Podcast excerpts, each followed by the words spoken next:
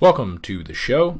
Today we'll be talking about clicker training. Now, for those of you who watch my show all the time or listen in, you will know that clicker training is, or marker training, is the basis for a lot of the behaviors I teach, how I teach, and how I reinforce and improve behaviors. But there is a lot more to clicker training than you might get out of YouTube and maybe reading a book.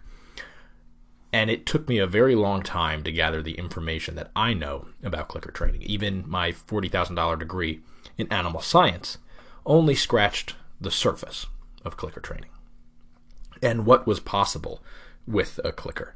And until you start really diving into what you can do and, and how you can improve certain things, you don't understand the power of it. So, I hope today, in today's episode, I can go over what the clicker is, how to use it, and some kind of mystical or magical ways, if you will, that you can use it that really kind of grow not only your understanding of the clicker, but your dog's skill set. So, let's jump right into it. First off, what is a clicker? A congl- Starting off strong, already messing up some words here. It's okay. So, what is a clicker? A clicker is a bridging stimulus or a conditioned reinforcer. Okay. So, a bridging stimulus is simply some stimulus that carries over to a reinforcer. Okay. It it creates more time between the event that happened and the reinforcement that will reward that event. That's a bridging stimulus. We're just bridging the gap between when the behavior happened and what we're rewarding it with. Okay, now to use a bridging stimulus effectively, it should be within, you know, three seconds or so. Any longer than that, unless you train for it specifically, any longer than that, and your dog's not going to make the connection as to why they're getting a toy or a reward or praise. So, bridging stimulus is that event bridged right? We're bridging the gap to a reward event. Now, a conditioned reinforcer is a particular sound or feeling or something that our dog can perceive as being conditioned, right? It, it previously meant nothing. we are conditioning it to mean reinforcement. Okay, now that goes way, way in depth of classical conditioning, but for right now, all you need to understand is this sound or sight or something our dog can perceive meant nothing previously and now means reinforcement.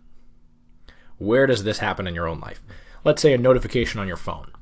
The sound on your phone means absolutely nothing up until you add some kind of meaning to it. So, if your phone goes off and it does doodle doo, and you go, okay, I don't know what the hell that means, but you then look at your phone and realize it's a email. You start to make the association doodle doo means email. Doodle doo means email. Doodle doo means email. Do this over a number of days. You will start to be conditioned to that sound. Now, if you try to condition two things at the same time, you're going to cause some problems. So if doo doo doo doo means email and da da means text message, if they happen relatively at the same time, meaning within a day you get five emails and five text messages and they keep going back and forth, the do do do do and da da. Right? I don't know if that was the same sound I made before, but we'll just go with it. Do do do. The email da da is text message. So if that keeps happening and they keep alternating, or sometimes you get two text messages and sometimes you get two emails or three in a row, your brain isn't going to make the association as clear, if at all. For me, I still don't know what the sounds on my phone mean. I get a bloop sound and a chime sound that I can't mimic with my own voice and a flicker sound. I get all of these different sounds that are supposed to mean different things. One's for Facebook, one's for text messages, one's for other social media, one's for uh, notifications from apps, one's for email. Like there's way too many going on. Realistically, if I wanted to fix that, if I wanted to condition those sounds appropriately, I would pick one specific sound for one specific notification, and I would only have that notification live for a week and a half. Then my brain would start to make the association. Okay, that sound means email. However, in the case of a phone, it gets a little muddy because if I get other notifications that don't have a sound to it, okay, so notification da da da goes off and I get an email, but I also got Facebook, Instagram, text message, and a phone call that had no sounds, I'm going to be confused, or at least my brain is going to be confused, as to what that particular sound meant. So, really, you'd have to turn off notifications for everything besides the one thing. But again, I digress. But it just goes to show how clear you need to be. Okay? The conditioned reinforcer has to be super clear. That's why we use a clicker. It is consistent. It's the same every single time. It does not change. It does not have inflection. It does not have emotion. And this is the argument most people make about using verbal markers, saying yes, good. Unless you are a professional dog trainer who does this hours upon hours upon hours a day, you will not be able to control your inflection or your excitement, which means yes, yes, yes, yes, right? All of those were different, which means they do not carry the same information that a clicker would. A clicker is the same every single time. Every single time. Which means it carries the same information every single time. The other ones carry different information. And remember what we said before if you go to condition a reinforcement and you have different sounds, which all might mean similar things, maybe don't, right? Then we have another problem where our dog's not going to pick up on the association, on the conditioning part. So that's a problem there. So to make everything easier, to make things clearer, to give the information that we're trying to give as fast as possible, use a clicker or something very similar. I have used a Snapple cap in the past when we didn't have a clicker available, which now I always have a clicker in my pocket. used to use a Snapple cap. I've used ballpoint pens, something that makes a very clear and distinct sound. That is the conditioned reinforcer, right? You click, then the treat. Click, treat, click, treat. Now, because we talked about the bridging stimulus already, I can mention this. The click should happen, and there should be a pause between moving for the treat, not just delivering the treat, moving for the treat. If you do not pause, again, you create uncertainty. If the click is too close to you moving your shoulder or shuffling your feet or your hand in the treat pouch, your dog might pick up on those as the signal for a treat instead of the clicker. Some dogs are super sensitive to this and some are not. If you get a dog that's super sensitive to this, you have to be very, very clear. Now, I used to train chickens when I was in college. We trained chickens, which those of you who do a lot of dog training and maybe have heard about clicker training in the past understand that chicken training is to help with timing and your kind of thought process going into it. But what you might not realize is training a chicken can be very stimulating for the chicken. Meaning, anything you do, the chicken is going to either freak out about, or become unsure about, or anxious about, or whatever it is.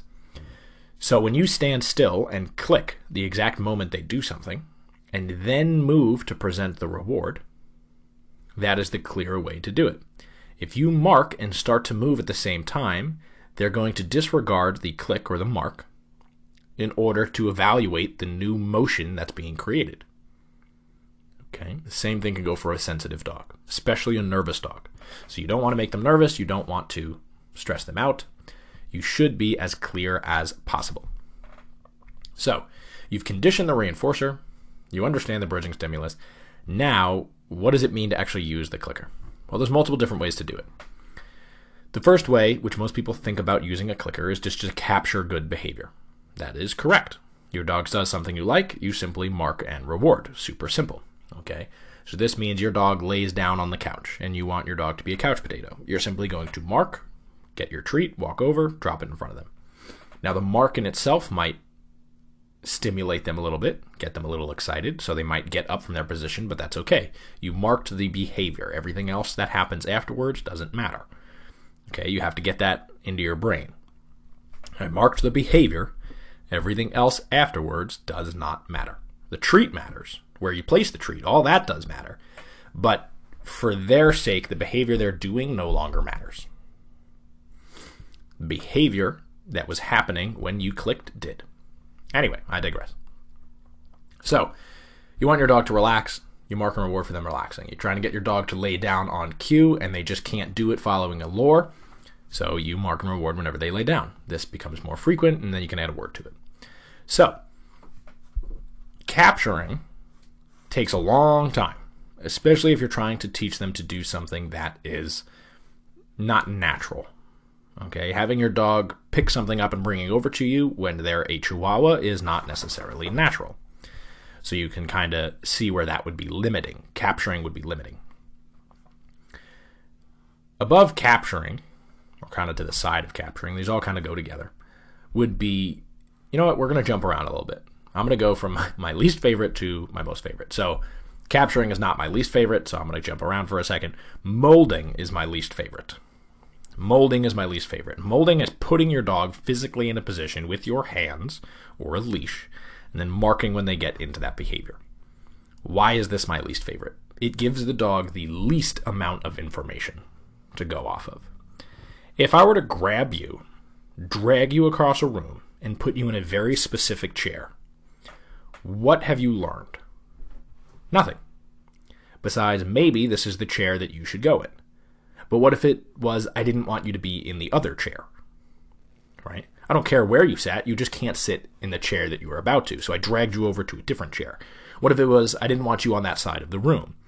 What it was, what if it was I just wanted to drag you across the room for fun? And what if it was I wanted you to sit in this specific chair, this specific way, and so I put you in that position? You don't know. No part of me dragging you around. Oh, and let's not forget, I could have dragged you around three times and then put you in a chair. I could have dragged you around once. I could have gone to the left. I could have gone to the right. There's so much information that is missed because dogs don't learn that way. Okay, they don't learn be by manipulated. People don't learn that way. Okay. Yes, you might say, well, if someone's learning how to bat, okay, and they, they got their, their shoulder in the wrong position, someone might come over and manipulate their shoulder. I guarantee without somebody manipulating their shoulder, they would not be able to find that position again. At least not quickly. Okay, and that's why it's my least favorite form of using a clicker to get a good behavior. Why would I manipulate my dog into a position when there's other methods to get them to do the right thing? And by manipulate, I mean picking them up and moving them, pushing down on their butt, pushing down on their whole back to get them to lay down. It's just not productive when we're trying to get our dog to do something. So, what's an alternative, right? So we had molding, okay, pushing them into the position, moving them. You could push your dog into your leg for a heel. That's molding. That's not going to work long term. It's definitely not going to be the fastest way to teach your dog something. So then you have the capturing that I already mentioned. That's they do something randomly and you mark and reward it. They happen to move towards you, so you mark and reward. Okay, that can be helpful in some situations. Then you have luring. Luring is having a treat in your hand and moving your dog around by guiding them with the treat. So this uses their strongest sense, their nose, and their taste to manipulate them into new positions. Okay, so if you want your dog to sit, you put a treat in front of their nose, you guide the nose up, their butt goes down, you mark and reward when their butt goes down. Luring is good. A lot of people use luring. It is a easy way to convey a message to your dog is an easy way for non-dog trainers to convey a message. Okay? It is the middle of the road for me. It lacks certain flexibilities and it is difficult if not done correctly to wean off of. This is where individuals have a problem of oh well I can lure my dog into a position, but they don't listen when I say it. Or my dog won't respond unless I have a treat in my hand. Okay? Or my dog won't respond if we're outside and I don't have a high enough value treat. That all comes down to your dog not actually knowing the behavior based off the cue. They know the behavior, but only with the guidance of a lure. Sounds very similar to they only know the behavior with the guidance of molding. Okay? So, if I was trying to figure out a puzzle, I was in a corn maze, and somebody was in front of me guiding me along, do I really have to think about the corn maze? No. Somebody else is in charge of that. They're guiding me through it. But once that person left, let's say I lost them, I lost track of them, or they just disappeared by magic, then I would not be able to find my way through. I would not have the skills to think of this new behavior I should try. Okay, well, do I go right? Do I go left? Do I stay here and wait for someone to come help me again? So your dog can very quickly get lost with luring. If you go the luring route, you would simply lure with a treat, then you would lure without a treat, and then you would phase out the hand motion before adding the cue. That's very backwards than what most people would tell you to do. They're going to say lure, lure, lure, lure, lure, add in the cue when they start to guess the behavior right, mark and reward when the behavior is done. Reason that doesn't work is number one, your dog does not know the behavior before you add in the cue. Okay, your dog has to know the behavior, and then the cue tells them to do that behavior. If they don't know the behavior, they don't know what to do, the cue means nothing. We already talked about before cause and effect, right? So the click is a cause, then the effect is the treat. And the click is an effect of the cause of doing a behavior. doing the behavior is an effect of the cause of a uh, cue. Okay, so that cue, behavior, click, reward. That just keeps going down the line. Cause and effect. You cannot have one without the other. So when you think, okay, well, I'm just going to say it as I do it, you're not going to make the association. It's just not going to happen. Okay? Think about a, a track star on the line. The gun goes off, then they move. If they move at the same time as the gun, you don't know if they're moving based off anticipation or if they're moving because they heard the gun, because they definitely didn't hear the gun because they're just going. Okay? So make sure you teach the behavior first, and then we'll talk about adding in the cue later on. Maybe in another podcast, we'll talk about adding the cue or improving latency. I think I have a podcast on it. Somebody go back. I'll go back later, but somebody go back and listen to it. Let me know. If I see a, a, a giant increase in the amount of views, I'll know everybody went back and listened to that. Okay. So we have molding, we have capturing, we have luring. Now we get to targeting. Okay, so targeting is teaching a skill first before you teach anything else. And the skill is touching a particular object, maybe a target stick, maybe your hand.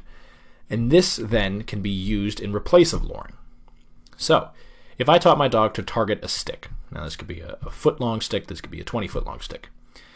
If I taught my dog to target the end of a stick, I could then hold the stick above their nose and wait for them to slightly angle their body upwards, mark and reward, and then give them a treat.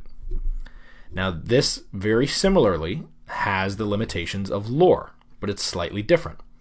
It's easier to phase out the target stick by simply making it shorter or further away than it is the treat. The treat just has so much value in it that your dog gets distracted by the treat when we're trying to tell them to do something. By motion, I mean. So with the target stick, they're so focused on the target but still doing the behavior in order to get some kind of click. Okay, does that make sense? Okay, and we go back to my uh, maze analogy here. So I'm going through the maze. Luring is having somebody directly in front of me, maybe even holding my hand. Okay. They start to go. I go to the right because they go to the right. They go to the left. I go to the left. They disappear. Now, targeting would be having somebody a couple of turns away and I make a right and a right and I don't see anybody. So I go back and I make a left and then I see my guide and I go, oh, so it was a right and a left. Now it's easier to phase out the guide because I am starting to think two thirds of that problem on my own, as opposed to my guide being directly in front of me. Okay? Think about a GPS. If you had to rely on your GPS for every single turn because you don't know where you are, okay? Let's say you're in Manhattan. You have no clue where you are. I don't even care if you live in Manhattan. Nobody knows where they are half the time. I have no idea where I am in Manhattan, and I've never been in Manhattan for long enough to kind of study the, the roads. If you know, awesome, kudos to you. That's a valuable skill. Uh, we should go to the city sometime. You can kind of guide me around. you can guide me around, go two blocks ahead, I'll find you, and I'll be targeted, rewarded. Anyway, That'd be a fun game, wouldn't it? So, if you have a GPS and you're relying on every single turn, and all of a sudden the GPS wipes clear, okay, for whatever reason your GPS broke, satellite blows up, aliens invade us, satellite's broken, GPS is broken, you have no clue where to go. You're going to panic for a split second. And you're going to start making rash decisions. Okay, I'm just going to go to the right. I'm just going to go to the left. I'm going to try to figure it out. Maybe I'll even pull over, see if I can fix the GPS. Or you start yelling at your passenger, complaining that they did something because your phone was plugged into Android Auto and now their phone's plugged into Apple CarPlay and you don't know how to use Apple CarPlay. Clearly, I have some kind of emotional response to this. anyway, um, okay, so what would be the difference? If you're in an area that you kind of know, semi, and you're relying you know, maybe on the exit or maybe every couple of blocks you kind of have to look over the GPS. You're much more independent when it comes to knowing where you are and figuring out what to do, which means you're going to learn this area faster because you're going to constantly push yourself to how many places or how many steps you can cheat without having to look to the GPS. Okay, this is uh, a version of game theory that I practice where you try to push yourself in a game mode, okay, how many steps can I go without listening to the GPS? Or how fast can I get there in a safe and reasonable manner? Anyway, we can talk about game theory another time. So, targeting with your dog gives them just enough information to start the behavior, but not enough information to be reliant. They cannot rely on the target, especially if you do it correctly. If you do it wrong, it's just the same as luring. So you have to use it correctly. Okay.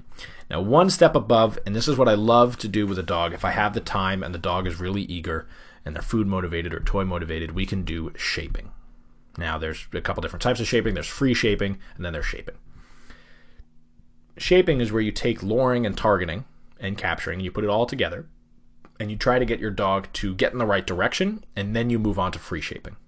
Free shaping, strictly, is where you give your dog nothing and you just mark and reward for closer and closer approximations to your desired result. So if you wanted your dog to put all four paws in a box, you'd put the box there, you'd put your dog there, and in free shaping terms, you would simply stop what you're doing, stand still, hold the clicker, have a treat pouch on your back without your hand in it, and you would wait for them to look towards the box. Then you would mark and reward. If they're not looking towards the box, they could lean towards the box. Then you'd mark and reward over time, a couple of clicks, they'll go, okay, that seems to get reinforced more. Let me keep trying. So you keep pushing that and then you stop rewarding it. They're going to start trying the next thing or the closest thing to the first behavior in order to get another click. So let's say instead of leaning and looking, now they step. So you'd mark and reward as they pick their paw up. This rewards them for moving their paw towards the box. Then the next step would be two paws right? Then they start moving with a little more umph. Then they have four paws, right? And so then they get to the box. Now they put their head in the box. You mark and reward that a couple of times. Now they go, okay, well, that's not getting rewarded anymore. Maybe I have to step in the box. So they step in the box. You get one paw, two paw, three paw, four paws. Now, we're going a little advanced here about reward placement, but if you weren't doing strict free shaping, you could lure your dog into the box a few times Okay, then stop luring, or you could use a target to give them the idea, kind of implant the seed in their brain of they have to be in the box. And if you do that for multiple different behaviors, your dog will start to pick up that that's the pattern. They go, okay, that seems to be a reliable system. Mom and dad shows me where I'm going and what I need to do. I then go do it, and we're good. So you repeat that process over and over and over again. With free shaping, you give them nothing. Okay, you reward them possibly in the box to encourage them to go towards the box, and this is what I was hinting at before about uh, reward placement. You can reward them in the box to encourage them to go into the box, or you can reward them away from the box. You actually toss the treat the opposite direction, which resets them to move towards the box. Now, you always want to mark for movement. Now, when I mentioned earlier in the podcast about the, the magic of clicker, is timing is everything. I've heard this since the beginning of my dog training career. Timing is everything. If your timing is off, you might as well have not trained. Most people mark and reward for the end of the behavior. The butt's already on the ground. They're already laying down. They're already to you after the recall. You want to mark and reward for the motion or the movement. What does this do? It rewards the movement. Sounds super simple, right? So if I was working on a recall my dog's 10 feet away, and I recall him, and five feet away, he's running full sprint at me, and I mark and reward. I rewarded the fastest movement he had. the most amount of effort in the recall got rewarded. Now, what happens if I do what most people do? My dog's 10 feet away, I recall him. At three to two feet, he starts slowing down It's a stop so he doesn't smack into me.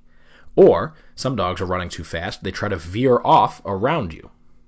If you mark and reward for that moment, not only do you mark and reward for them slowing down, which means you're going to have a slower recall in the future, or they go to turn off to the side of you, you mark and reward for them turning off to the side. That's no good. Now, let's say you wait until your dog gets all the way to you, they sit promptly in front of you, and then you mark and reward. That would be okay as long as you're marking and rewarding for them sitting in front of you. Even then, though, I would mark a reward for the action of putting the butt down, not the sit itself. If you're working on duration, that's a whole other story. Okay, duration's a whole other story, and we can go over that in another podcast. And I believe we do. We already might have one. I'll do another one. It's been a while. So, just to go back over clicker training and how it works and, and getting new behaviors molding, capturing, luring, targeting, shaping, free shaping. You want to stick to free shaping, shaping, targeting, and maybe luring in some cases, but you really want to limit that. You want to try to use targeting, you want to try to use shaping. Now, with the clicker and timing, you can have your dog be more creative. They can learn faster because they have the skill. Once your dog has the skill of what to do and they go, okay, well, right, I looked over there, and the last time I looked at something, I was instructed to go closer to it. Let me go closer to it. You once that becomes a habit, your dog will start trying new things. You know, one of the best games, well-known games, it's 101 things to do with a box. You simply put a box in front of your dog, and you mark and reward whenever they do a new behavior in front of the box. You've probably heard of this, or friends have heard of this. If you do any type of click training, somebody has mentioned this at some point. But nobody does 101 things. Okay? If you're not doing 101 things, your dog is limited by the skill sets they have. So I'm not going to list 101 things right now. I'll probably make a ebook about the game itself and what to do and having fun with it. But you can have your dog paw the box, push the box, bite the box, lick the box, headbutt the box, push it with their back foot versus their front foot, with their right foot versus their left foot. They could hit it with their tail. They could sit on it. They could sit next to it. They could sit to the left of it, to the right of it. They could down on top of it. They could push it with both paws. They could push it with their back paws. They could kick it with their back paws. They could circle around it. They could bark at it. See what I'm point? See my point? There's so many things that you could have your dog do with a box that would give them a new skill set. So, when I first started doing this game, it was with a giant. Excuse me. Sorry, my dog decided it was a good idea to display some. Okay, excuse me, sir. Off. Hawk wanted to join the party. He started pawing the ground as I was talking about the box. Anyway, so I was just about to tell this story, Hawk. You're, you're involved in it. So we first started off this game. I put Hawk's favorite toy in a Hawk box. Getting a little rambunctious.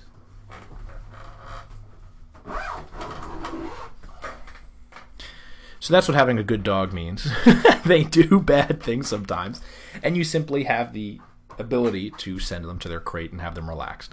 Okay, so I didn't beat my dog. I just put him in his crate because he was going through my backpack that has string cheese in it. So, anyway, back to what I was saying about you, Hawk. He's trying to be the, the star of the show here. I had a, a giant shipping box, and I put Hawk's favorite toy in it. I didn't know what he was going to do, but I figured it'd be fun to try to figure it out. Now, I didn't use a clicker at this point because he was so motivated by the toy, but he had to try a whole bunch of different behaviors in order to get the toy. So he started by pushing it with his nose. That didn't work. He couldn't get the toy. He then started pawing at it and punching it. And I mean punching. Like he was punching this box. He was putting holes in the box. Eventually, he punched it and got off balance the, the box got off balance and he was able to flip it in order to get the toy. This was highly reinforcing for Hawk. So whenever there is a toy within reach, he will use his paw to smack it. Okay, now I got him a puzzle piece, a puzzle toy, a tinker toy, and he took that and he smacked it against the wall as hard as he could with his paw, and it cracked open and he got all of his treats. So once again, he was rewarded for using his paw. So whenever we go to do a new skill, his go-to behavior is to paw something as violently as humanly possible. This was particularly helpful when I tried to teach him how to uh, file his own nails. I had a scratch board and he just pawed at it all day, and I marked and rewarded that. For your dog, it might be barking, it might be laying down, okay, it might be trying whatever has worked in the past so you need to make sure that you're rewarding that for when it's necessary, but also encouraging them to try new things. If Hawk only ever learned to use his paw, I was never going to get him to back up. We were never going to be able to do um, the block challenge. If you saw it on TikTok, he stacked two blocks on top of each other. It wasn't perfect. We're still working on it. But improving the skill set they have is critical if you want to do anything complex with your dog, any tricks or even just obedience work. If you're going to do competition obedience work, they need to have a certain skill set. They need to know where their back legs are, they need to know how to pivot. And doing all of that is going to not only increase their creativity, it's more fun for them, and it's enjoyable along the way for you as well. So, clicker training is incredibly useful, incredibly, incredibly useful if you do it right. So make sure that you're you're setting out a training plan ahead of time. If you don't know how to teach something, watch you know a hundred different videos about it. You could also head over to Matador University and sign up for our marker training course, which we will be expanding. It is our mini course at the moment, um, but it is a good foundation fundamentals uh, before you get to the advanced stuff, which will be coming out soon. So, thank you for listening, and I'll see you guys next episode.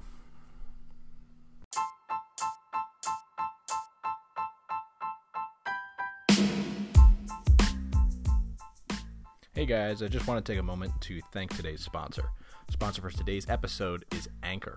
If you haven't heard about Anchor, it's the easiest way to make a podcast. First of all, it's free, and there's creation tools that allow you to record and edit your podcast right from your phone or computer. Anchor will even distribute your podcast for you, so it can be heard on Spotify, Apple Podcasts, and many more. You can make money from your podcast with no minimum listenership, and it's everything you need to make a podcast in one place. That's where this podcast was made, and maybe that'll be where your podcast will be made. Download the free Anchor app or go to Anchor FM to get started.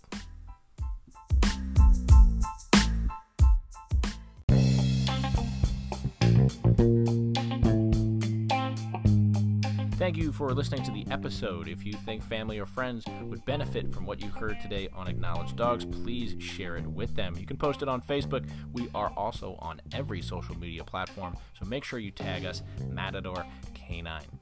You can also head over to Matador Canine and schedule a free consultation to talk about coaching and reaching the goals with your dog and those problem behaviors reach the goals that you want and have the dog that always listens.